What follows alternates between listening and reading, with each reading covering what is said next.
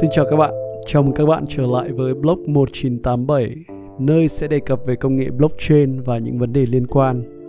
Bạn đang lắng nghe podcast số 2 trong series giới thiệu về công nghệ blockchain và tôi là Oscar đang đồng hành cùng bạn.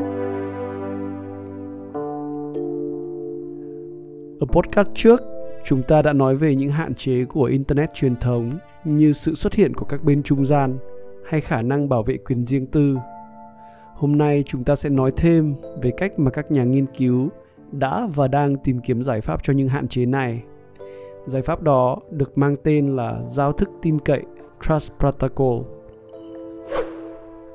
Những người tiên phong nghiên cứu về mạng Internet đã đề cập đến cái gọi là công nghệ mã hóa từ những năm 1981.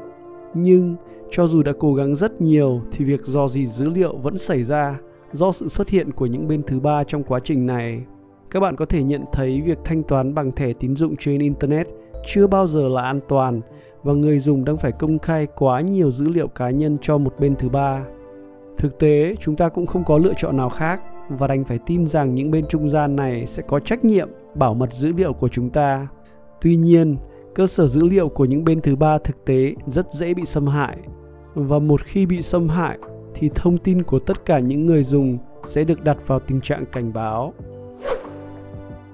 Quay trở lại câu chuyện của những năm 1993, nhà khoa học, nhà mật mã học người Mỹ David Chaum đã đưa ra một giải pháp gọi là eCash.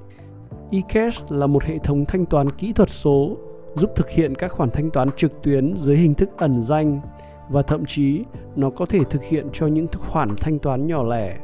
Ở thời điểm đó, eCash có vẻ là một giải pháp đầy hứa hẹn. Cả Microsoft và Netscape đều muốn tích hợp eCash vào trình duyệt của họ. Nhưng ở thời điểm đó, người tiêu dùng lại đang quan tâm đến sự tiện lợi hơn là đến quyền riêng tư và an ninh thông tin.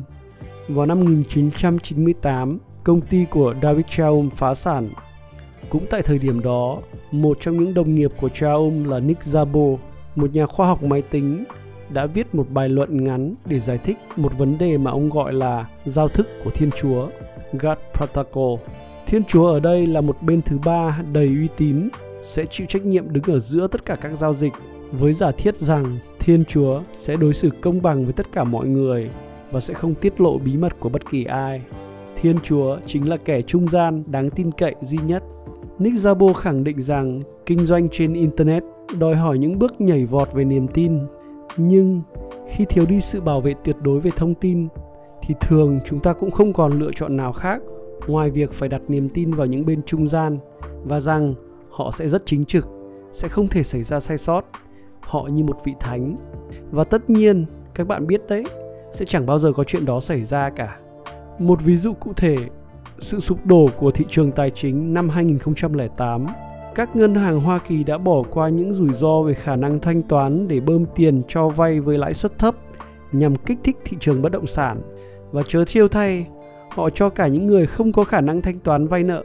Các ngân hàng, những bên trung gian này đã hành xử một cách vô trách nhiệm và hậu quả là một cuộc suy thoái đã xảy ra, ảnh hưởng sâu rộng đến nền kinh tế toàn cầu.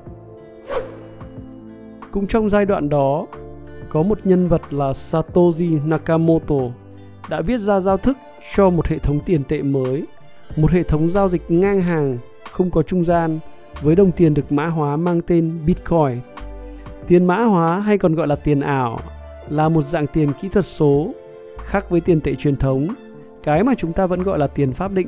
Tiền kỹ thuật số không được tạo ra hoặc bị kiểm soát bởi các chính phủ hay ngân hàng trung ương, mà nó được vận hành bởi một hệ thống máy tính phân tán nhiều nơi. Tất cả các máy tính trong hệ thống này đều cùng thực hiện một công việc. Giao thức mới của Satoshi thiết lập các quy tắc để xác minh dữ liệu được trao đổi giữa hàng tỷ thiết bị mà không cần thông qua một bên thứ ba. Giáo thức mới này được cho là sẽ tạo ra sự đột phá trong cách vận hành xã hội và thực sự nó đang lan truyền rất nhanh tới các doanh nghiệp, chính phủ và các tổ chức hay cá nhân ủng hộ quyền riêng tư. Với khả năng xác minh thông tin ngang hàng, không cần một bên thứ ba, đồng nghĩa với việc không cần có một thực thể nào đóng vai trò chúa trời nữa, thì chúng ta đang giải quyết được vấn đề về niềm tin bằng những dòng cốt thông minh, điều mà chúng ta không có khả năng thực hiện trước đây. Thông qua hệ thống blockchain, giờ đây chúng ta có thể thực hiện những giao dịch đáng tin cậy, trực tiếp giữa hai hoặc nhiều bên. Chúng ta có thể xác minh giao dịch đã thực hiện thông qua sự phối hợp hàng loạt thay vì thông qua ngân hàng như trước đây và sự phối hợp đó tất nhiên sẽ mang lại lợi ích cho chính những thành viên trong hệ thống chứ không phải là lợi nhuận của một công ty trung gian. Blockchain có thể không phải là một hệ thống tuyệt đối, nhưng những nhà khoa học và nhà tiên phong cho rằng đó là cách tuyệt vời nhất cho đến thời điểm hiện tại mà loài người có thể thiết kế ra. Một nền tảng có khả năng mở rộng toàn cầu và niềm tin được thiết lập giữa những thành viên có vai trò ngang hàng, bình đẳng với nhau.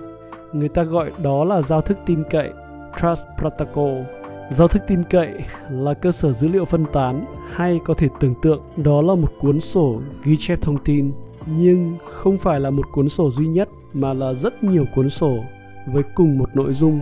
Hệ thống đó gọi là blockchain.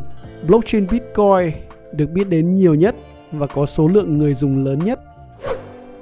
Mặc dù công nghệ blockchain khá là phức tạp nhưng ý tưởng thì vô cùng đơn giản.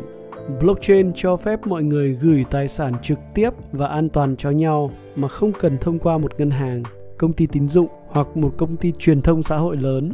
Thay vì một mạng internet chỉ có thể dùng để trao đổi thông tin thì giờ đây chúng ta có thể dùng internet để trao đổi trực tiếp những thứ có giá trị. Đây cũng là một nền tảng cho phép mọi người truy cập và tìm hiểu tất cả các giao dịch thực sự đã diễn ra như thế nào ít nhất là những thông tin liên quan đến dữ liệu hoặc tài sản bởi vì blockchain là một mã nguồn mở bất kỳ ai cũng có thể tải xuống miễn phí cài đặt và sử dụng nó để phát triển các công cụ mới nhằm quản lý các giao dịch trực tuyến. Chính vì bất cứ ai cũng có thể tham gia phát triển nó nên tiềm năng của blockchain là khủng khiếp. Nó có thể là nền tảng cho vô số những ứng dụng mới và nhiều ứng dụng chúng ta thậm chí còn chưa nghĩ ra. Trong một vài podcast tiếp theo, chúng ta sẽ tìm hiểu sâu hơn một chút về blockchain, cách thức và lý do nó được vận hành. Chào các bạn. Nếu các bạn quan tâm về những vấn đề mà blog 1987 đề cập, thì các bạn nhớ theo dõi kênh và để lại ý kiến. Xin tạm biệt và hẹn gặp lại.